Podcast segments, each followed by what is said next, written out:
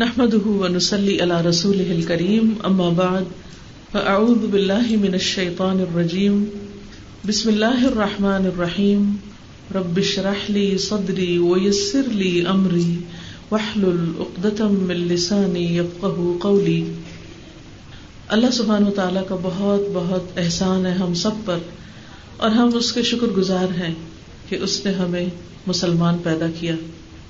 اگر ہم کہیں اور پیدا ہوتے تو ہم میں سے کتنے لوگ یہ کہہ سکتے ہیں کہ وہ اپنی کوشش سے اسلام کو تلاش کرتے اور پھر اس راستے پر چلتے. حقیقت یہ ہے کہ ہمیں زندگی میں جو کچھ بھی ملا ہے، جتنی بھی نعمتیں ملی، ان میں سب سے بڑی نعمت نعمت اسلام ہے، کیونکہ جو شخص اسلام کے علاوہ کوئی اور دین چاہے گا اس سے وہ قبول نہ کیا جائے گا. قرآن مجید میں اللہ تعالیٰ فرماتے ہیں وَمَن يَبْتَغِ غَيْرَ الْإِسْلَامِ دِينًا فَلَن يُقْبَلَ مِنْهُ وَهُوَ فِي الْآخِرَةِ مِنَ الْخَاسِرِينَ. جو اسلام کے علاوہ کوئی اور دین چاہے گا وہ اس سے قبول نہ کیا جائے گا اور وہ آخرت میں نقصان اٹھانے والوں میں ہوگا. آخرت وہ جگہ جہاں ہم سب نے جا کر رک جانا ہے. آج کی اس زندگی کا جلد یا بدیر اختتام ہونے والا ہے اور پھر اس کے بعد ہم سب اپنے رب سے ملاقات کرنے والے. اس ملاقات پر یہ فیصلہ ہوگا کہ کون خوش قسمت ہے جن سے رب راضی ہے اور کون ایسے لوگ ہیں کہ رب العالمین ان سے ناراض ہیں. تو اللہ تعالیٰ ہمیں اس سے اپنی پناہ میں رکھے کہ وہ ہم سے ناراض ہو یا ہم اس کے غضب کا شکار ہوں یا ہم کوئی ایسا کام کریں کہ جو اس کو پسند نہ آئے. اس لیے اگر ہمیں یہ نعمت ملی ہے اور ہم اس پر خوش اور راضی ہیں تو پھر ہمیں اس نعمت کی قدر کرنی چاہیے. اس نعمت کی قدر اسی وقت ہو سکتی ہے جب ہم اس دین میں جو کچھ ہمیں بتایا گیا اس کو جاننے والے ہوں، اس کو سمجھنے والے ہوں، اس کو ماننے والے ہوں، اس پر عمل کرنے والے ہوں. تو آئیے ہم دیکھتے ہیں کہ ہمارا دین ہم سے کیا چاہتا ہے. ہمارے دین میں بہت ساری چیزیں ایسی ہیں کہ جن کو ہمیں جاننا چاہیے، لیکن کسی ایک مجلس میں ایک وقت میں سب کچھ جاننا ممکن نہیں ہوتا. اور بعض اوقات بہت سی چیزیں ہم جانتے بھی ہوتے ہیں لیکن ہمارے عمل میں نہیں آتی. کیوں؟ اس لیے کہ ہم بھول جاتے ہیں، اس لیے کہ کچھ اور چیزیں سامنے آ جاتی ہیں اور وہ چیزیں پیچھے چلی جاتی ہیں. عموماً ہم کن چیزوں کو پریفرنس دیتے ہیں، عموماً ہم کن چیزوں کو زیادہ اہمیت دیتے ہیں، وہ جو ہم سے اہمیت ڈیمانڈ کرتی ہیں. مثلاً ہم اپنی روزمرہ زندگی میں اپنے ایک کام میں لگے ہوتے ہیں کہ اتنے میں کوئی دوسری چیز ایمرجنسی کی کیفیت میں ہمارے سامنے آ جاتی، کوئی بیمار ہو جاتا ہے، کسی کی فوتگی ہو جاتی، کسی کی شادی ہوتی، کسی کے گھر بچہ پیدا ہو جاتا ہے، کسی کی کچھ اور ضرورت پیش آ جاتی. تو ہم عام طور پر کیا کرتے ہیں کہ اپنے سارے روٹین کے نارمل لائف کے سارے کام چھوڑ کر ہم اس کام میں لگ جاتے ہیں. جب اس کام میں لگتے ہیں تو واپس جب روٹین میں آتے ہیں تو پھر ہم سب بھول چکے ہوتے ہیں کہ ہم کیا کر رہے تھے. پھر ہمیں دوبارہ اس چیز کی ضرورت ہوتی ہے کہ ہم اپنی بیٹری کو چارج کریں اور اس کے لیے ایسی مجلسوں میں حاضر ہوں، ایسے لیکچر سنیں، ایسی کتابیں پڑھیں کہ جس سے ہمیں ریمائنڈر ملتا رہے، جس سے ہم اس بات کو تازہ کرتے رہیں کہ ہمیں کیا کرنا ہے اور کیا نہیں کرنا. تو کرنے والے کاموں میں آج ہم بات کریں گے حقوق و لباد میں ایک دوسرے سے معاملہ کرتے وقت نرمی اختیار کرنا. یہ کتاب جو اس وقت آپ کے پاس ہے اس کا پیج نمبر فور ہے. اگر آپ نکال لیں تو آپ خود بھی احادیث کو دیکھ سکتے ہیں اور اس کے ساتھ ساتھ میں اسے مختصراً آپ کے سامنے واضح بھی کرتی چلی جاؤں گی. عربی میں نرمی کے لیے لفظ رفق استعمال ہوتا ہے، اور رفق جس سے لفظ رفیق بھی ہے اور رفقہ بھی وہ ہوتا ہے یہ لفظ، یعنی رفقہ کے معنوں میں بھی آتا ہے، رفاقت، یہ سب ایک ہی اوریجن کے لفظ ہیں. تو رفق ہوتا ہے کسی کے ساتھ نرمی کرنا، بھلائی کا معاملہ اور خوبصورتی کے ساتھ معاملہ کرنا، جس میں سختی نہ ہو، غیظ و غضب نہ ہو، دوسرے کو تکلیف دینے والی بات نہ ہو. تو ہم دیکھتے ہیں کہ اللہ سبحانہ و تعالی رسول اللہ صلی اللہ علیہ وسلم کو جو رحمت للعالمین تھے، سارے جہان والوں کے لیے رحمت بنا کر بھیجے گئے تھے، ان کو حکم دے رہے ہیں کہ وخفض جناحک لمن اتبعک من المؤمنین، اور اہل ایمان میں سے جو آپ کی پیروی اختیار کریں آپ ان کے لیے اپنے بازو جھکا دیں. یعنی جو آپ کے ساتھی ہیں، جو آپ کے اوپر ایمان لائے ہیں، جو آپ کو اللہ کا رسول مانتے ہیں، ان کے ساتھ آپ کا طرز عمل, آپ کا برتاؤ کیسا ہونا چاہیے. دوسرے لفظوں میں ان ادر ورڈز کہ اپنے کولیگز کے ساتھ آپ کیسے رہیں, اپنے ساتھیوں کے ساتھ آپ کیسے رہیں. فرمایا ان کے لیے اپنے بازو جھکا کے رکھیں. بازو جھکانے کا مطلب کیا ہے کہ عاجزی اور انکساری کا معاملہ, نرمی کا معاملہ. تو نرمی کا معاملہ جو ہے وہ بہت ضروری. اب دیکھیے کہ اللہ کے رسول صلی اللہ علیہ وسلم جو نہ صرف یہ کہ انسانوں کے ساتھ بلکہ جانوروں کے ساتھ, حیوانوں کے ساتھ, ہر چیز کے ساتھ نہایت مہربان تھے. ایک مرتبہ آپ صلی اللہ علیہ وسلم کہیں جا رہے تھے کہ ایک اونٹ بلبلاتا ہوا آپ کے پاس آ گیا اور اس کی آنکھوں سے آنسو بہ رہے تھے. آپ نے فرمایا اس کا مالک کون ہے؟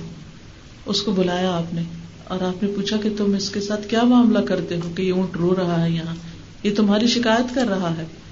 تم اس سے اتنا کام نہ لو کہ جس سے اس کو تکلیف پہنچے, یعنی جانور سے بھی اتنا کام لے کہ جس کو وہ آسانی سے کر سکے یا جس کو وہ سہ سکے. تو آپ صلی اللہ علیہ وسلم جو جانوروں کے ساتھ بھی اتنے مہربان تھے, ان کو حکم دیا جا رہا ہے کہ آپ اپنے ساتھیوں کے ساتھ نرمی برتیں, ان کے ساتھ تواضع کا معاملہ کریں. تو ہمارے لیے کیا حکم ہے, کیونکہ ہم آپ کو اپنا نبی مانتے ہیں, رہنما مانتے ہیں, اپنا محبوب کہتے ہیں, آپ کی امتی ہونے پر ہم فخر کرتے ہیں. تو ہمیں اپنے ساتھیوں, ورکرز, کولیگز, اپنے دوستوں, رشتہ داروں, جن کے ساتھ بھی ہمارا معاملہ ہوتا ہے, ان کے ساتھ ہمارا رویہ نرمی کا, پیار کا, محبت کا اور آسانی کا ہونا چاہیے. پھر صحابہ کی صفت بیان کی گئی کہ وہ کیا ہیں. قال اللہ تعالی اذلۃ علی المؤمنین عزۃ علی الکافرین. اور پھر رحماء بینہم کہ مومن مومنوں پر نرم ہوتے ہیں, کفار پر سخت ہوتے ہیں, یعنی اللہ اور اس کے رسول صلی اللہ علیہ وسلم کے دشمنوں کے ساتھ سخت ہوتے ہیں, لیکن اہل ایمان کے ساتھ وہ نرمی کا معاملہ کرتے ہیں. رحماء بینہم آپس میں ایک دوسرے کے لیے رحیم اور شفیق ہوتے ہیں. تو اس لیے بہت ضروری ہے کہ ہمارے اندر بھی وہ خوبیاں ہوں, وہ اخلاق ہو جو اللہ کے رسول صلی اللہ علیہ وسلم اور آپ کے پیارے ساتھیوں کا تھا. اس سلسلے میں پہلی حدیث ہے ان عائشہ انہا قالت قال رسول اللہ صلی اللہ علیہ وسلم اذا اراد اللہ عز وجل بأہل بیت خیرا ادخل علیہم الرفق.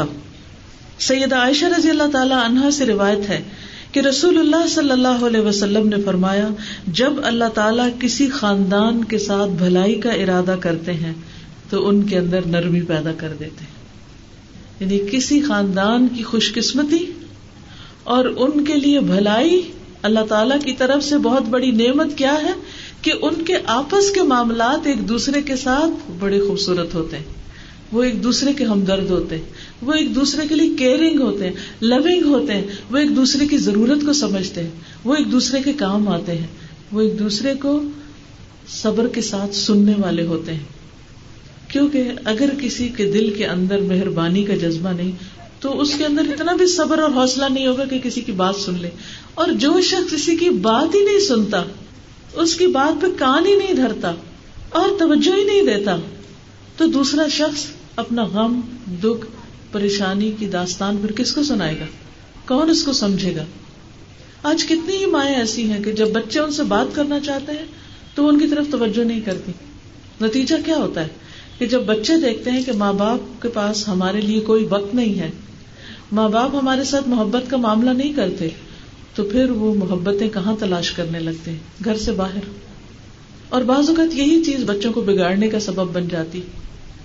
تو ایسے میں ہمیں اپنے سے چھوٹوں کے لیے, اپنے جیسوں کے لیے اور اپنے سے بڑوں کے لیے جو بزرگ ہیں خاندان میں, مثلا ساس ہیں یا امی ہیں یا سسر ہیں یا گھر میں کوئی خالہ ساس ہیں, پھوپھی ساس, بعضوں کا ایسا بھی ہوتا ہے کہ اپنے والدین نہیں ہوتے لیکن خاندان کا کوئی ایسا بزرگ ہوتا ہے جس کو کوئی دیکھنے والا نہیں, کوئی سنبھالنے والا نہیں, اور وہ ہمارے رحم و کرم پر ہمارے پاس آ جاتے ہیں کیونکہ ہمارا ان سے خون کا رشتہ ہے یا نسب کا رشتہ ہے یا سسرال کا رشتہ ہے.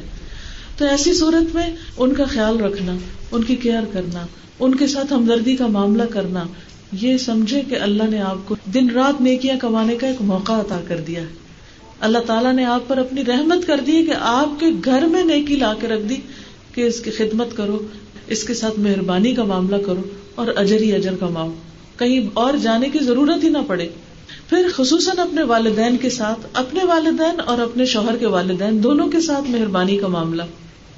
قرآن مجید میں اللہ تعالیٰ کیا حکم دیتے ہیں کہ وَخْفِضْ لَهُمَا جَنَاحَ الذُّلِّ مِنَ الرَّحْمَةِ، کہ ان دونوں کے لیے رحمت کی وجہ سے مہربانی کے ساتھ اپنے کندھے جھکا کر رکھو. وَلَا تَقُلْ لَهُمَا اُفٍّ، ماں باپ کو اف نہ کہو. وَلَا تَنْهَرْهُمَا، ان کو ڈانٹ کے بات نہ کرو، سختی سے بات نہ کرو.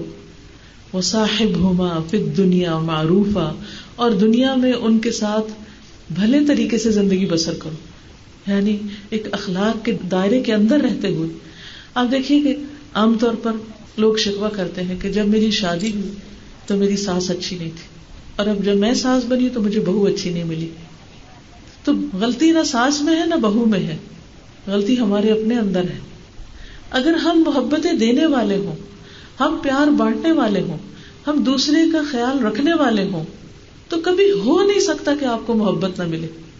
لیکن ہمیں اپنا رویہ بعض اوقات کبھی سمجھ نہیں آتا کہ غلطی کہاں ہے، کمی کہاں ہے.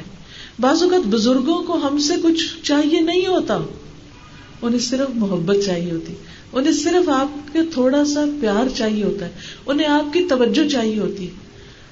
جیسے نبی صلی اللہ علیہ وسلم نے فرمایا، تم اس وقت تک جنت میں جا نہیں سکتے جب تک مومن نہ ہو، اور مومن بن نہیں سکتے جب تک تم آپس میں محبت نہ کرو. کتنا سخت معیار رکھ دیا گیا جنت میں جانے کا، کہ اس وقت تک جنت میں نہیں جا سکتے جب تک ایک دوسرے سے محبت نہ کرو. محبت کی ڈیمانڈ ہے کہ کرنی پڑے گی، کیونکہ جو لوگ جنت میں جائیں گے وہ آپس میں ایک دوسرے کے بڑے خیر خواہ اور محبت کرنے والے ہوں گے. پھر آپ نے فرمایا، کیا میں تمہیں نہ بتاؤں وہ طریقہ، اگر تم اس کو اختیار کر لو تو تمہارے درمیان باہم محبت پیدا ہو جائے. اور وہ کیا ہے، افشوا السلام بینکم، سلام کو خوب خوب رواج دو. اب کیا ہے، جیسے آپ صبح سویرے اٹھے اٹھے ہیں، ہسبینڈ وائف کو، وائف ہسبینڈ کو سلام کرے، خود بخود کمیونیکیشن ہو جائے گی. یہ نہیں کہ انسان تھکا ہوا اٹھا ہے، موڈ آف ہے، اور آغاز ہی دن کا ایسے بدمزاجی سے ہو رہا ہے کہ جس کے بعد باقی سارا دن ہی پھر موڈ آف رہے. تو اس میں کیا کرنا چاہیے، انسان اسمائل کر کے سلام کرے. آپ دیکھیے کہ چھوٹے بچے جب صبح اٹھتے ہیں تو کتنے فریش ہوتے ہیں. سب سے پہلے وہ کیا کرتے ہیں، جب آپ ان کو اٹھاتے ہیں، پیار کرتے ہیں، تو وہ فوراً اسمائل کرنے لگتے ہیں. سب سے زیادہ بچہ مارننگ میں اسمائل کر رہا ہوتا ہے، کیونکہ فطرت پر ہوتا ہے نا، کسی نے اس کو ٹریننگ تو نہیں دی کہ صبح صبح تم نے اٹھ کے اسمائل کرنا ہے. تو یہی اگر ہماری فطرت مسخ نہ ہو تو ہم بڑے ہو کر بھی اٹھتے ہی اسمائل کریں. اب جو خاتون یا جو صاحب اپنے گھر میں اٹھ کر اپنے گھر والوں کو، اپنے بچوں کو، اپنے ماں باپ کو سلام کریں گے، ان کا حال پوچھیں گے، مثلا ماں ہے ماتھا چوم لیں گے، حال چال پوچھ لیں گے، کیا چاہیے، کوئی چیز ضرورت تو نہیں. تو آپ دیکھیں گے کہ وہاں ہو نہیں سکتا کہ ان کی دعائیں نہ ملیں، وہاں ہو نہیں سکتا اس گھر میں رحمتیں نہ اتریں، اس گھر میں برکتیں نہ آئیں. کیوں؟ اس لیے کہ نبی صلی اللہ علیہ وسلم نے فرمایا، البرکۃ مع اکابرکم، برکتیں تمہارے بڑوں کے ساتھ ہیں. یعنی جس گھر میں، جس خاندان میں بڑے ہیں، بزرگ ہیں، وہاں برکتیں نازل ہوتی. تو بڑوں کی عزت کرنا، بڑوں کے ساتھ شفقت اور محبت کا معاملہ کرنا، یہ بھی بہت ضروری. بعض اوقات ہم ناسمجھی میں یہ سمجھتے ہیں کہ بڑوں کا فرض ہے ہمارے ساتھ اچھا کریں، ان کا فرض بنتا ہے وہ ہماری کیئر کریں، ہم تو چھوٹے ہوئے نا، بڑوں کو شروع کرنا چاہیے. بھائی بڑے کریں یا چھوٹے کریں، کسی کو شروع کرنا ہے نا. جو جو انسان بڑا ہوتا چلا جاتا ہے، تو آپ یقین کریں کہ ایسی ایسی بیماریاں، ایسی ایسی تکلیفیں، ہر وہ عورت جو مینوپاز میں داخل ہوتی وہ خود تجربہ کر سکتی ہے کہ بلا وجہ جسم کے اندر ایسی ایسی چیزیں پیدا ہو جاتی ہیں، وہی روٹین کی لائف ہوتی. لیکن بعض خواتین شکایت کرتی کہ یوں لگتا ہے جسے مار کے پھینکا ہو، جسم ٹوٹ رہا ہے، درد ہو رہی ہے، طرح طرح کی تکلیفیں. اب یہ سب بڑھاپے کی علامات ہیں. اب نئی آنے والی بہو کو نہیں پتا ہوتا کہ ساس فزیکلی کس ٹرامے سے گزر رہی، وہ کس مشکل سے گزر رہی. اب دیکھیں مینوپاز کا جو وقت ہے، بعض لوگوں کو ارلی فورٹیز میں شروع ہو جاتے ہیں، بعض اوقات تھوڑا اس سے لیٹ، لیکن یہ سارا وقت ایک ٹربولنس کا وقت ہے، ایک تکلیف کا وقت ہے. اس میں اسٹیبلٹی نہیں ہوتی مزاج میں. اس وقت بعض اوقات گرمی لگنے لگتی، بعض اوقات سردی لگنے لگتی، بعض اوقات غصہ آنے لگتا ہے، بعض اوقات چڑچڑا پن ہونے لگتا ہے، اللہ ماشاء اللہ کہ جن کو اللہ تعالیٰ محفوظ رکھے، ورنہ عام طور پر لوگوں کے اندر طرح طرح کی تکلیفیں پیدا ہو جاتی. اگر کوئی بھی نئی آنے والی بہو ساس کی اس کیفیت کو جان لے، اس کو اس پر ٹرین کر دیا جائے، اس کو اس پر بتا دیا جائے کہ یہ کیوں ہو رہا ہے. کیونکہ بعض اوقات بچیاں سارا وقت یونیورسٹی میں، کالجز میں، پروفیشنز میں رہتی ہیں، ان کو پتہ ہی نہیں ہوتا کہ اگلی زندگی کے تقاضے کیا ہیں، بیوی کیسے بنتے ہیں، ماں کیسے بنتے ہیں، ساس کے ساتھ کیسا معاملہ کرتے ہیں، اس کی بیماریوں کو کیسے سمجھتے ہیں. نتیجہ کیا ہوتا ہے کہ ساس بہو سے بدگمان، بہو ساس سے بدگمان. اب بول چال بند ہے. ایک دن مجھے کسی نے بہت فنی سا ایک اشتہار بھیجا کہ اگر دنیا میں عورتیں حکمران ہو جائیں تو جنگیں ختم ہو جائیں، لیکن بہت سے ملک ایک دوسرے سے بول چال بند کر دیں، ان کی کمیونیکیشن ختم ہو جائے. تو یہ عورتوں کی ایک خاص ویکنس ہے کہ عموماً جب وہ ناراض ہوتی ہیں تو بولنا چھوڑ دیتی ہیں. کبھی بچوں سے بولنا چھوڑ دیا، کبھی میاں سے بولنا چھوڑ دیا. یہ نہیں کہ صرف عورتوں، مردوں میں بھی ہوتا ہے. تو یہ سب سے تکلیف دہ بات ہوتی ہے کہ انسان بول چال بند کر دے. آپ دیکھیے جب کمیونیکیشن ہی ختم ہو جائے گی، اور اگر کوئی پوچھ بھی رہا ہے بھی کیا ہوا ہے تو کچھ نہیں ہوا، بھی ہوا تو ہے تبھی پوچھا جا رہا ہے نا، اور جواب یہ تو نہیں کہ کچھ نہیں ہوا. تو اس سے کیا نقصان ہوتا ہے کہ پھر دوسرے کے روٹنے کی باری آ جاتی ہے. اب یہ بھی روٹ گیا اور وہ بھی روٹ گیا، اب بول نہیں رہے، اب کتنے مسائل اس سے مزید پیدا ہو جاتے ہیں. تو ایسے میں کیا ہمیں نسخہ دیا گیا کہ اگر تم اس کو ٹرائی کرو تو مشکلات ختم ہو جائیں گی، محبتیں پیدا ہو جائیں گی. اور وہ ہے سلام کی کثرت. آتے جاتے سلام، تھوڑا سا حال پوچھ لیا، تھوڑا سا پاس بیٹھ گئے، ماتھے پہ ہاتھ رکھ لیا، تھوڑا سا ٹیپ کر دیا.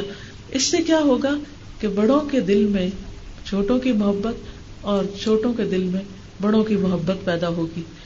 اور نبی صلی اللہ علیہ وسلم کی کوئی بات جھوٹی نہیں تھی، کوئی بات غلط نہیں تھی. اس پر ایمان لا کر کے سلام کی کثرت محبت کا ذریعہ، اس پر عمل شروع کر دیں. پھر اس کے بعد آپ دیکھیے اسماعیل کو صدقہ کہا گیا. اگر انسان اور کچھ بھی نہ کر سکے، نہیں بہت حال پوچھ سکتا، خدمت کر سکتا، تو دور سے بھی دیکھ رہے تو ایک دوسرے کو دیکھ کر تھوڑا سا اسمائل کر دیں. اس سے کیا ہوگا کہ دونوں کے دل کھل جائیں گے. کیونکہ جب انسان اسمائل کرتا ہے تو صرف منہ ہی نہیں کھلتا، دل بھی کھلتا ہے. تو جب دل کھلتے ہیں اور دل کھلتے ہیں اور دلوں میں وسعت پیدا ہوتی ہے تو بہت سی مشکلات آسان ہوتی ہیں، اور بہت سی چیزیں زندگی میں بڑے سے بڑے اور کٹھن سے کٹھن مرحلے آسان ہو جاتے ہیں. تو اس لیے اللہ کے رسول صلی اللہ علیہ وسلم نے فرمایا، اور سچ فرمایا، کہ اللہ تعالیٰ جب کسی خاندان کے ساتھ بھلائی کا ارادہ کرتا ہے تو ان کے اندر نرمی پیدا کر دیتا ہے. تو اگر کوئی شخص نرمی سے محروم ہے تو بھلائی سے محروم ہے. اگلی حدیث ہے، عن ابی الدرداء عن النبی صلی اللہ علیہ وسلم قال من اعطی حظه من الرفق فقد اعطی حظه من الخیر ومن حرم حظه من الرفق فقد حرم حظه من الخیر. سیدنا ابو الدرداء سے روایت ہے کہ نبی صلی اللہ علیہ وسلم نے فرمایا، جسے نرمی میں سے حصہ دیا گیا، یعنی اس کے مزاج میں نرمی ہے، تو بے شک اسے خیر میں سے حصہ مل گیا، وہ خوش قسمت انسان ہے. اور جو نرمی کے حصے سے محروم کر دیا گیا کہ اس کو نرمی ملی کوئی نہیں، وہ بنجر خشک پتھریلی زمین کی طرح سخت مزاج ہے، تو بے شک وہ خیر سے محروم رہا. یعنی نرمی کا ہونا اور نہ ہونا برابر نہیں. نرمی کا ہونا خیر ہی خیر کا سبب ہے، اور نرمی کا نہ ہونا، سختی کا ہونا مزاج میں، ہر بات پر ترک کے بولنا، اور کسی کو کوئی مارجن نہ دینا، کسی کو سپیس نہ دینا، کسی کا عذر قبول نہ کرنا، کسی کی غلطی معاف نہ کرنا، یہ تمام چیزیں انسان کے لیے بدبختی کی علامت ہے. اس لیے خوش قسمت وہ ہے جس کو دل کی نرمی عطا کر دی گئی.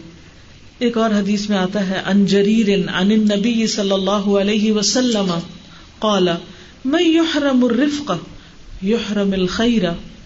سیدنا جریر رضی اللہ عنہ سے روایت ہے کہ نبی کریم صلی اللہ علیہ وسلم نے فرمایا، جو کوئی نرمی سے محروم کیا گیا وہ خیر سے محروم کر دیا گیا، یعنی وہ خیر سے خالی ہو گیا. اب آپ دیکھیے کہ ہم سب خیر مانگتے ہیں، یا اللہ خیر ہو. اچھا، جب خیر ہوتی ہے تو ہر چیز میں ہوتی ہے نا. ہم مثلاً انسان مختلف طرح کی بیماریوں سے بچتا ہے، حادثوں سے بچتا ہے، پریشانیوں سے بچتا ہے، رزق اور مال اور جان کے نقصان سے بچتا ہے.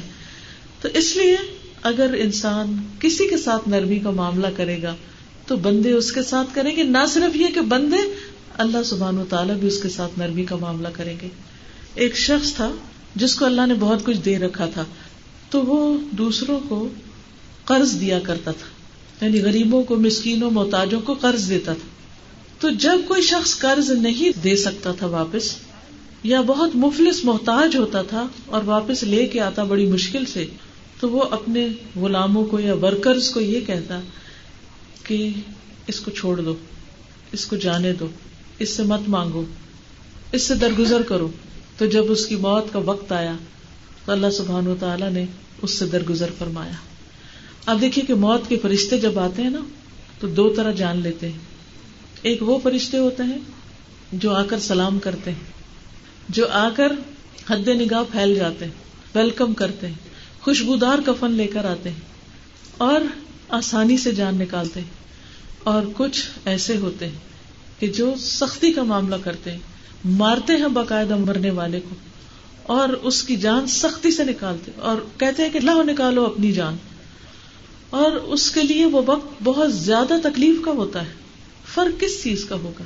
کس کو سلام آئے گا, کس کو پیغام آئے گا کہ اے مطمئن روح چلو اپنے رب کی طرف, اللہ تم سے راضی ہے, تم اللہ سے راضی, خوشی خوشی چلو آج اپنے رب کی طرف, روانگی کا وقت آ گیا. ہاں یہ وہی ہوگا نا جس کا دل نفس مطمئنہ ہوگا اور جو دوسروں کے ساتھ مہربانی کا معاملہ کرتا ہو. اگر ہم دوسروں سے سختی کریں گے تو کیا اللہ تعالیٰ نہیں دیکھتا؟ کیا وہ ہمارے ساتھ سختی نہ کرے گا؟ پھر اگر ہم کسی کو معاف نہیں کریں گے تو وہ ہمیں کیسے معاف کرے گا؟ اللہ تعالیٰ فرماتے الا تحبون ان یغفر اللہ لکم, کیا تم نہیں چاہتے کہ اللہ تم کو معاف کر دے؟ ایک اور حدیث ہے عائشہ زوج النبی صلی اللہ علیہ وسلم ان رسول اللہ صلی اللہ علیہ وسلم قال یا عائشہ ان اللہ رفیق یحب الرفق یعطی علی الرفق ما لا یعطی علی العنف وما لا یعطی علی ما سواہ. سیدہ عائشہ رضی اللہ تعالی عنہا نبی کریم کی زوجہ ہیں, جو وہ روایت کرتی ہیں کہ رسول اللہ صلی اللہ علیہ وسلم نے فرمایا اے عائشہ بے شک اللہ تعالی نرمی کرنے والا ہے. یعنی اللہ سبحانہ وتعالی نرمی کو پسند فرماتے ہیں, یعنی جس بندے کے اندر نرمی ہوتی ہے اس سے محبت کرتے ہیں اور نرمی پر وہ کچھ عطا کرتے ہیں, وہ کچھ دے دیتے ہیں جو سختی پر نہیں دیتے. یعنی نرم مزاج اور نرم معاملہ کرنے والا ہر طرح کی دنیا اور آخرت کی بلائیاں سمیٹ لیتا ہے. اور فرمایا نہ اس کے علاوہ کسی اور چیز پر دیتے ہیں, یعنی جو فائدے نرمی کے ساتھ انسان کو ملتے ہیں وہ نرمی کے علاوہ کسی بھی چیز سے نہیں ملا کرتے. کوئی اور کیش, کوئی اور کائنڈ کچھ ہے ہی نہیں کہ جس سے انسان وہ بھلائیاں حاصل کر لے, وہ خیر حاصل کر لے, کیونکہ ان کو حاصل کرنے کا صرف ایک طریقہ ہے اور وہ نرمی. نبی صلی اللہ علیہ وسلم کو قرآن مجید میں کیا فرمایا گیا؟ جب جنگ احد میں مسلمانوں نے غلطی کی اور ان کی فتح شکست میں بدل گئی تو اس موقع پر آپ صلی اللہ علیہ وسلم کو ظاہر ناراضگی ہوئی اور قریب تھا کہ آپ صحابہ کرام کے ساتھ سخت معاملہ کرتے. تو اللہ تعالیٰ نے فرمایا واعف عنہم واستغفر لہم وشاورہم فی الامر, آپ ان کو معاف کر دیں. اللہ تعالیٰ سفارش کر رہے ہیں صحابہ کی, کیونکہ یہ مخلص لوگ ہیں, یہ سنسیئر ہیں, ان کو نہ پکڑیں, انہیں معاف کر دیں, ان سے ہوئی ہے غلطی لیکن آپ ان کو معاف کر دیں. کتنا مہربان ہے ہمارا رب. اور پھر فرمایا واستغفر لہم, آپ ان کے لیے بخشش کی دعا کریں اللہ تعالیٰ سے. اللہ تعالیٰ ویسے بھی معاف کر سکتے تھے, جب خود فرما رہے کہ آپ انہیں معاف کر دیں تو کیا خود نہ کرتے؟ لیکن اللہ تعالیٰ نے ان جانباز صحابہ کی اتنی قدردانی فرمائی, ان کی محنتوں اور ان کی قربانیوں کا ایسا صلہ دیا کہ فرمایا آپ ان کی بخشش کی دعا کریں, یعنی ان کو امپورٹنس دیں. یہ دراصل امپورٹنس دینا تھا کہ کس طرح غلطی کے باوجود بھی دوسرے کو سینے سے لگاؤ, اتنا بڑا دل کرو. وشاورہم فی الامر, اور ان سے معاملات میں مشورہ کرتے رہو. مشورہ انسان کس سے کرتا ہے؟ جو قریب ہوتا ہے, جس پر انسان کا ٹرسٹ ہوتا ہے. اگر آپ کو پتا ہو کہ فلاں شخص دھوکے باز ہے تو آپ کبھی اس سے مشورہ نہیں کرتے, کیونکہ آپ کو ڈر ہوتا ہے تو وہ تو مجھے الٹی بات پڑھائے گا, الٹی پٹی پڑھائے گا, الٹا کام کرے گا, غلط مشورہ دے گا, اس سے میں نے نہیں پوچھنا. آپ ہمیشہ اوائڈ کرتے ہیں ایسے شخص سے کہ جو آپ کے لیے سنسیئر نہ ہو. تو صحابہ کرام سے غلطی ضرور ہوئی لیکن ان کی سنسیئرٹی پر کوئی شک نہیں تھا. اسی طرح آپ دیکھیے زندگی میں ہمارے پیارے پیارے رشتوں میں، بہن بھائیوں میں، دوستوں میں، عزیزوں میں شیطان پھوٹ ڈلوا دیتا ہے، ان سے کچھ ایسی غلطیاں کروا دیتا ہے کہ جو بظاہر معاف کرنے کے لائق نہیں ہوتی، لیکن اگر وہ سنسیئر ہیں تو پھر ان کو معاف کرنا ہوگا، اور ان کی غلطی پر وہ خود بھی اللہ سے توبہ کریں، آپ کو بھی ان کے لیے معافی مانگنی ہوگی، اور آئندہ ان کو مشورے میں، کاموں میں شریک بھی رکھنا ہوگا. بعض اوقات اپنے بچے ایسی ایسی غلطیاں کر جاتے ہیں، بعض اوقات ہسبینڈ وائف کے درمیان ایسی مس انڈرسٹینڈنگز پیدا ہو جاتی ہیں، محبت بھی ہوتی ہے، پیار بھی ہوتا ہے، آپس میں کشش بھی ہوتی ہے، لیکن بیچ میں ایسی چیز آ جاتی ہے، بعض اوقات صرف شیطان کا ڈالا ہوا وسوسہ ہوتا ہے. پچھلے دنوں میری ایک بہن سے ملاقات ہوئی تو کہنے لگی کہ میں بہت بڑی آزمائش سے گزری، اور کہتی ہے کہ ہوا کیا کہ میرے دل میں کسی نے شک ڈال دیا کہ تمہارا میاں کسی لڑکی سے اس کا افیئر ہے. کہتی ہے میرا تو چین ہی اڑ گیا، تو میرے تو دن کا آرام، رات کی نہیں، ہر چیز مجھے لگے کہ دنیا میں کچھ رہا نہیں میرے لیے.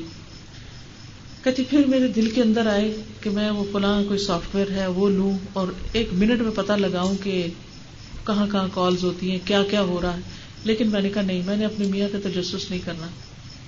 کہتے جب میاں میرے سامنے آئے تو مجھے نفرت آئی. کہتے حالانکہ ہم ایسے ہسبینڈ وائف تھے جو ہسبینڈ وائف سے زیادہ دوست تھے، ایک دوسرے کے ہمدرد ٹھہر خواہ، لیکن صرف لوگوں کی غلط سلط کی ہوئی باتوں نے اتنی بدگمانی ڈال دی کہ بیچاری کا چہرہ، یعنی دو مہینے پہلے میری ملاقات ہوئی تھی، ہنستی کھیلتی، اور اب پچھلے ہفتے جب ملاقات ہوئی تو میں دیکھ کر پریشان ہوگی کہ یہ کیا، اس سے غم میں ڈوبا ہوا انسان.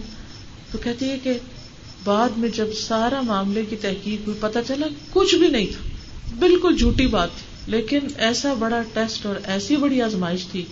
اور ایک حقیقت ہے کہ بعض اوقات شیطان ایسے ایسے وسوسے ڈالتا ہے، ایسے ایسے خوف دلاتا ہے، ایسی ایسی باتیں سجاتا ہے، اور ہم تصویر کا صرف ایک رخ دیکھ رہے ہوتے ہیں. اور بعض اوقات کچھ لوگ جو جیلس ہوتے ہیں، بعض اوقات یا کوئی اور وجہ ہوتی ہے، ایسی باتیں سنا دیتے ہیں کہ جس سے انسان کا چین لٹ جاتا ہے. ایک تو یہ کہ کبھی انسان کو سنی سنائی باتوں پر یقین نہیں کرنا چاہیے. دوسرے یہ کہ جس سے متعلق معاملہ غلط فہمی، اس سے جا کے بات کر لینی چاہیے.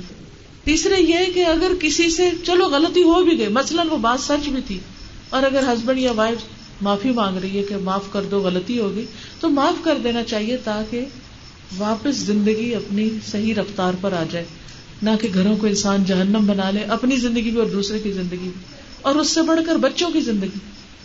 میں نے ایسے ایسے کیسز دیکھے کہ جس میں میاں بیوی کی لڑائی میں بچے ہمیشہ کے لیے ذہنی مریض بن گئے، ان کا کانفیڈینس ختم ہو گیا، گھر اجڑ گئے، آگے وہ اپنی زندگی کو صحیح طرح نہیں گزار سکے. شروع کہاں سے ہوا؟ معاف نہ کرنے سے. دیکھیے کہ جب انسان دوسرے شخص میں کچھ بھی امپروومنٹ دیکھتا تو بھلا دینا چاہیے، دل سے نکال دینا. اس کے باوجود یقین کیجیے کہ یہ ضرور ہوگا کہ شیطان آپ کو کبھی بھولنے نہیں دے گا، وہ آپ کو برا وقت زیادہ یاد کرائے گا. اچھی زندگی، کسی کی خوبیاں، کسی کی بھلائیاں، اس میں پردہ ڈال کے رکھے گا، نا نا کوئی نہیں، یہ تو بس ایسے ہی. اور جہاں کسی کے اندر کوئی غلطی ہے، کوئی کمی ہے، کوئی ویکنس، انسان ہے نا، خلق الانسان ضعیفا، انسان کمزور پیدا کیا گیا، تو وہ جو ویکنس ہے، اس ویکنس کو وہ اتنا ہائی لائٹ کرے گا کہ انسان سمجھے گا اس بندے میں تو کوئی خیر نہیں. اسی لیے نبی صلی اللہ علیہ وسلم نے فرمایا کہ اب شوہروں کی ناشکری سے بچو، تم میں سے ایک دنوں اپنے گھر میں، ماں باپ کے گھر میں بن بیاہی بیٹھی رہتی، پھر اللہ تعالیٰ اس کو شوہر دیتا اور وہ اس کو سب کچھ دیتا، اور کبھی اس سے کوئی غلطی ہو جائے تو کہہ اٹھتی ہے میں نے تو تمہارے اندر کوئی خیر نہیں دیکھی، میں نے اس گھر میں کوئی خوشی دیکھی ہی نہیں.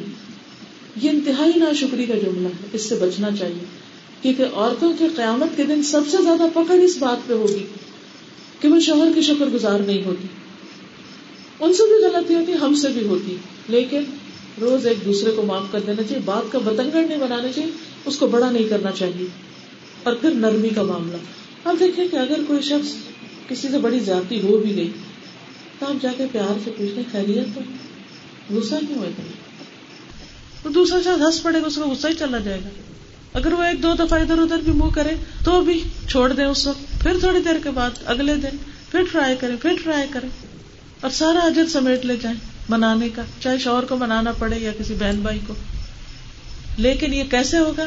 پیار سے، نرمی سے، اچھے معاملے سے، احسان کرنے سے، کیونکہ ہم کیا چاہتے ہیں، ہم حکم چلاتے ہیں ٹھیک ہو جاؤ، معاف کر دو مجھے، ایسے بات نہیں بنتی. یہ حدیث میں یہ نکتہ جو نا بہت قابل غور ہے کہ وَمَا لَا يُعْتِي عَلَى مَا سِوَاهُ، اللہ تعالیٰ کچھ چیزیں نرمی کے بغیر دیتا ہی نہیں، دیتا ہی نہیں، محروم ہی رہو گے جب تک اپنے اندر نرمی نہیں لاؤ گے. بہت سی چیزیں ہماری زندگی میں ہوتی ہے کہ یہ اچیو کرنا ہے، یہ کام نکلوانا ہے، وہ کرنا ہے، لیکن ہم کیا چاہتے ہیں کہ بس ہم جو ہیں سو ہیں، دوسرے کو جھک جانا چاہیے. نہیں، اللہ سبحانہ وتعالیٰ نے وعدہ کر رکھا ہے کہ جب کوئی اللہ کے لیے جھکے گا، اللہ اس کا درجہ ضرور بلند کرے گا. جو تواضع سے کام لے گا، اللہ اس کے درجے بلند کرے گا. ایک اور حدیث ہے، عن عائشہ رضی اللہ عنہا ان الیہود اتوا النبی صلی اللہ علیہ وسلم فقالوا السلام علیکم قال وعلیکم، قالت عائشہ السلام علیکم ولعنکم اللہ وغضب علیکم، فقال رسول اللہ صلی اللہ علیہ وسلم مہلا یا عائشہ علیک بالرفق وإیاک والعنف والفحش، قالت اولم تسمع ما قالوا، قال اولم تسمعی ما قلت، رددت علیہم ویستجاب لی فیہم ولا یستجاب لہم فیہ. حضرت عائشہ سے روایت ہے کہ یہود نبی کریم صلی اللہ علیہ وسلم کی خدمت میں حاضر ہوئے، کہا السلام علیکم، جس کا معنی ہے نعوذ باللہ تم پر موت آئے، یعنی دعا کی بجائے بد دعا دی. نبی کریم صلی اللہ علیہ وسلم نے فرمایا وعلیکم، تم پر بھی ہو، اور خاموشی اختیار کی.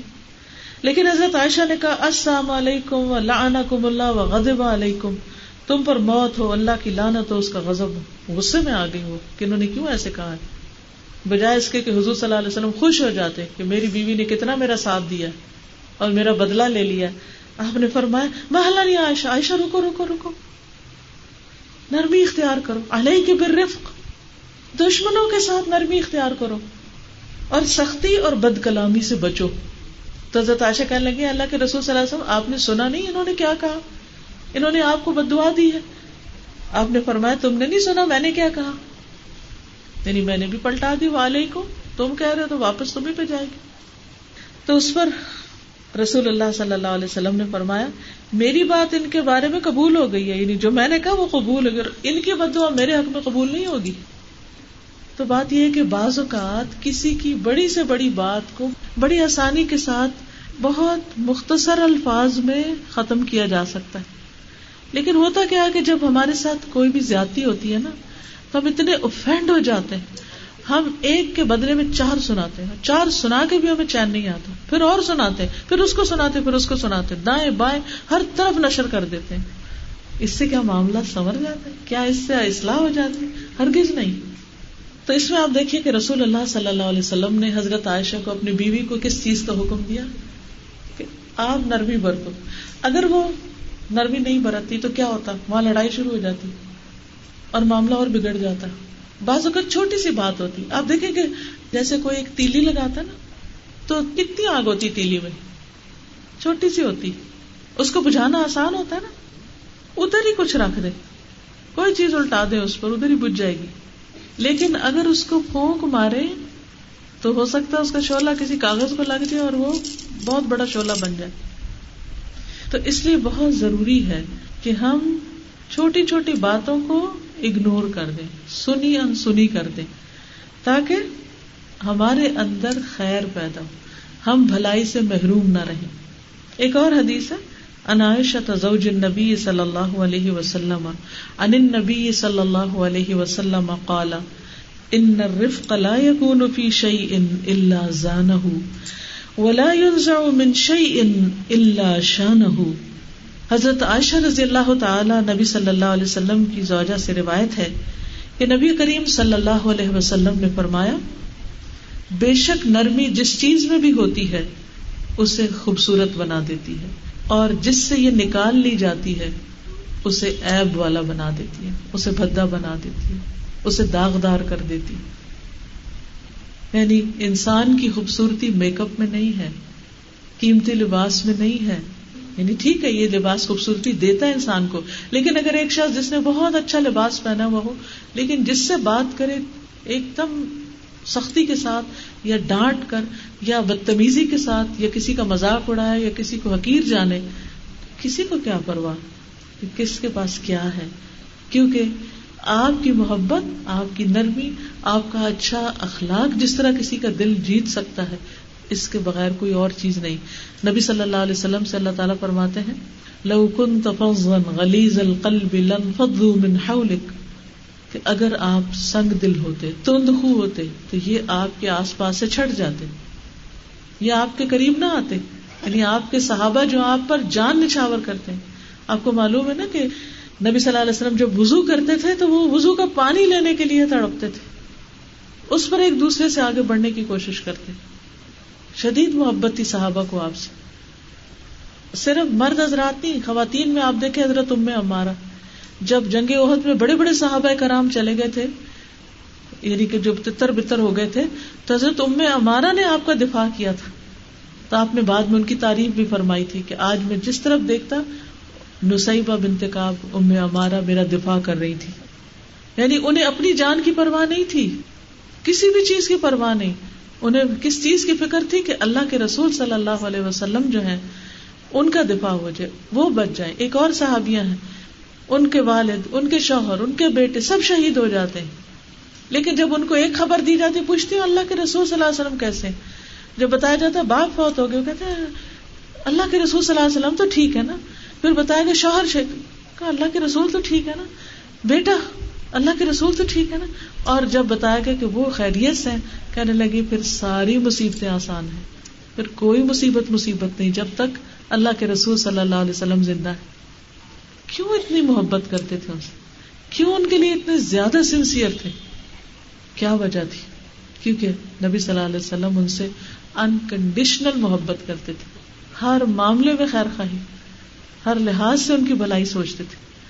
آج آپ دیکھیں کہ اگر ہم اپنے سروینٹس کے ساتھ، اپنے رشتے داروں کے ساتھ، ورکرز جو بھی ہمارے ساتھ جن کا بھی انٹریکشن ہوتا، ان کے ساتھ اگر ہم تھوڑا ایسا معاملہ کر لیں تو کتنی زیادہ خیر ہماری زندگی میں. سب سے بڑی خیر یہ کہ سکون قلب، اور ایسا سکون قلب کہ جو آپ کے چہرے سے، آپ کے رویے، آپ کے ہر چیز میں آپ کے جھلکتا نظر آئے. آپ جب رات کو سوئیں تو بغیر کسی گلٹ کے، کیونکہ آپ کو یہ ہوگا میں نے آج سارا دن کسی کا دل نہیں دکھایا، میں نے کسی کے ساتھ زیادتی نہیں کی، میں نے کسی کی برائی نہیں کی، میں نے کسی پہ الزام تراشی نہیں کی، میں نے کسی کی بے عزتی نہیں کی، میں نے کسی کو تانا نہیں دیا، میں نے کسی کا مذاق نہیں اڑایا، میں نے کسی کے ساتھ برا کیا نہیں، مجھے کسی چیز کا خوف ہی نہیں. انسان بالکل خوف سے آزاد ہو جاتا ہے. جب آپ ہر ایک کے لیے بھلائی چاہتے ہیں تو آپ کو ڈر نہیں رہتا کہ کوئی آپ کے خلاف کیا کہے گا، کیا کہے گا. اگر کچھ کہے گا تو جھوٹ ہی کہے گا، اور جھوٹ کے پاؤں نہیں ہوتے، جھوٹ کھل جاتا ہے.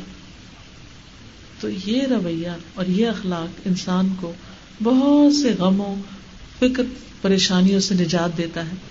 پھر ایک اور حدیث ہے، عن عبد اللہ ابن مسعود قال قال رسول اللہ صلی اللہ علیہ وسلم، الا اخبرکم بمن یحرم علی النار او بمن تحرم علیہ النار علی کل قریب ہین سہل.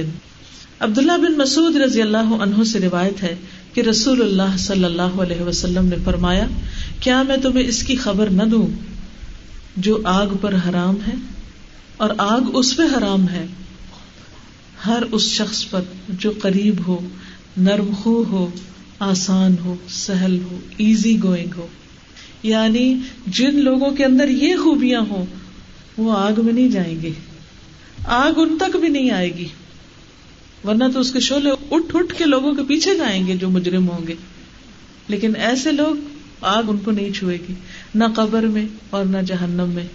کیوں؟ اس لیے کہ وہ اپنے غصے کی آگ کو کنٹرول کرتے تھے، وہ آگ پھیلاتے نہیں تھے، کیونکہ غصہ آگ ہے نا، شیطان کی طرف سے ہوتا ہے. انسان کے دل میں ایک چنگاری بڑک اٹھتی، تو جب انسان کے منہ سے پھر غصے میں باتیں نکلتی ہیں تو کیا ہوتا ہے، ادھر بھی آگ لگتی، ادھر بھی لگتی، ادھر بھی لگتی. آپ نے لوگوں کی زندگیوں کو دنیا میں آگ کر دیا تو پھر اپنے لیے کیا کمایا، کیونکہ نرمی کرنا بھی آسان نہیں. کیوں؟ اس لیے کہ جب آپ کے ساتھ کوئی برا کرتا ہے تو انسان کا دل کیا چاہتا ہے کہ اس کو ایسی مار چکھائے کہ ہمیشہ کے لیے یاد رکھے. لیکن آپ کیا سوچ کے ضبط کر جاتے ہیں، کنٹرول کر جاتے ہیں، کیونکہ آپ کو اللہ تعالیٰ سے اجر چاہیے، کیونکہ آپ چاہتے ہیں کہ اللہ تعالیٰ آپ کو جنت الفردوس میں جگہ عطا فرمائے اور جہنم سے محفوظ رکھے. کیونکہ جو لوگ نرم ہوں گے. اور دوسرا کیا فرمائے؟ قریب، اپروچیبل. ایسے نہیں کہ اپنے اور لوگوں کے درمیان اتنے بیریئر انسان کھڑے کر لے کہ کوئی آپ سے ڈر کے مارے بات بھی نہ کر سکے.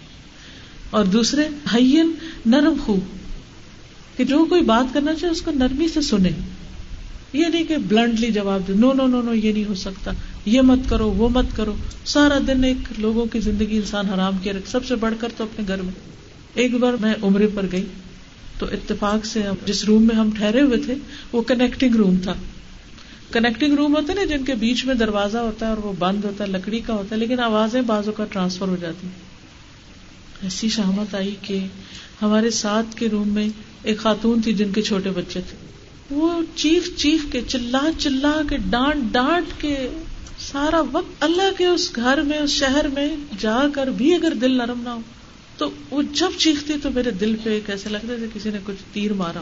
پھر چیختی پھر چیختی پھر چیختی. تو میں سوچتی کہ ان معصوم بچوں کی زندگی کیا ہوگی جو دن میں اتنی ڈانٹ کھاتے ہیں. ان کے دلوں میں ماں کی کہاں سے محبت آئے گی، کہاں سے احترام آئے گا، وہ کون سی یادیں ان کے لیے رہ جائیں گی دل میں کہ ان کی ماں کیسی تھی. یعنی بعض اوقات ہم خود ٹیلی فون پر مصروف رہتے ہیں، میسجنگ کر رہے ہیں، فون کر رہے ہیں، حتیٰ کہ مائیں گیمز کھیل رہی ہیں. اب کیا ہوتا ہے کہ مائیں خود مصروف ہیں اور بچے جو ہیں ترس رہے ہیں، اور جو ہی آ کے بچہ کہتے ہیں ماما، وہ ایک ڈانٹ پہ لاتی، چھوڑو مجھے، ہم دیکھ نہیں رہے. یا وہ کچھ کام کر رہی، پھر ڈانٹ پہ لاتی، پھر ڈانٹ پہ لاتی، کھاتے نہیں پھر ڈانٹ پہ لاتی. سارا وقت چیخیں، چلانا. جہنم بنا ہوتا ہے گھر. دور سے آوازیں دینا، او ادھر آؤ، وہ فلاں کرو، یہ کرو، وہ کرو. کیا ممکن نہیں کہ ہم ان کے قریب جا کے ان سے بات کر لیں؟ جو بات بہت چلا کے کرنی دو گھر اور بھی سنیں، وہ ہم نرمی کے ساتھ ان سے بات کر لیں، بٹھا کے آمنے سامنے ایک لیول پر بیٹھ کے ہاتھ پکڑ کے آرام سے بات کریں.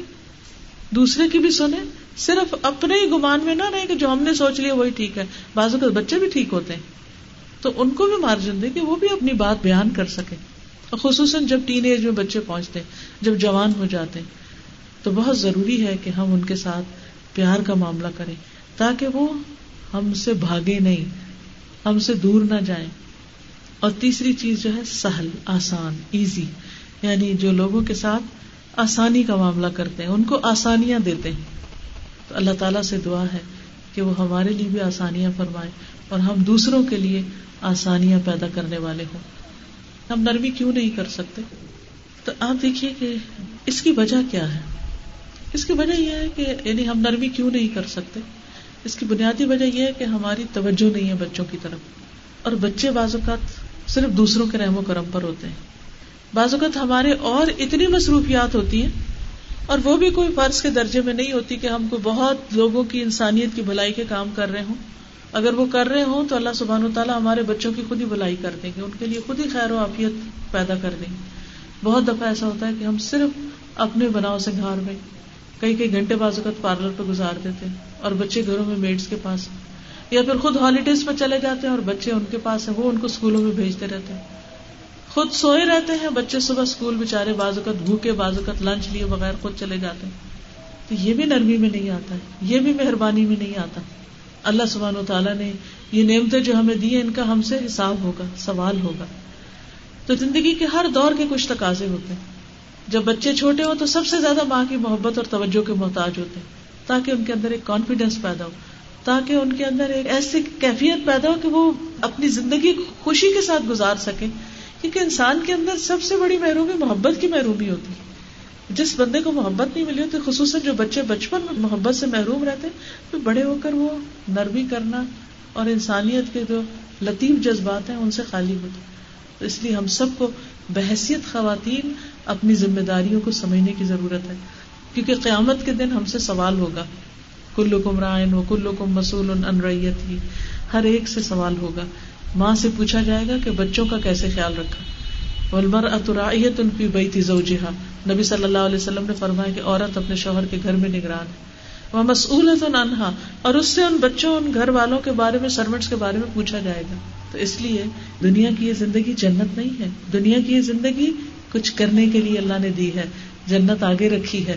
اس لیے یہاں خوب خوب سب سے پہلے اپنے گھر والے، اور اس کے بعد نیبرز، رشتے دار، اور پھر ساری دنیا والے آپ کی خدمت کے منتظر ہیں کہ اللہ نے آپ کو جو بھی ٹیلنٹ دیا ہے، جو بھی آپ کو اللہ نے خیر و بھلائی سے نوازا ہے، اس میں آپ دوسروں کو شریک کریں اور ان کے لیے زندگی کو آسان کریں.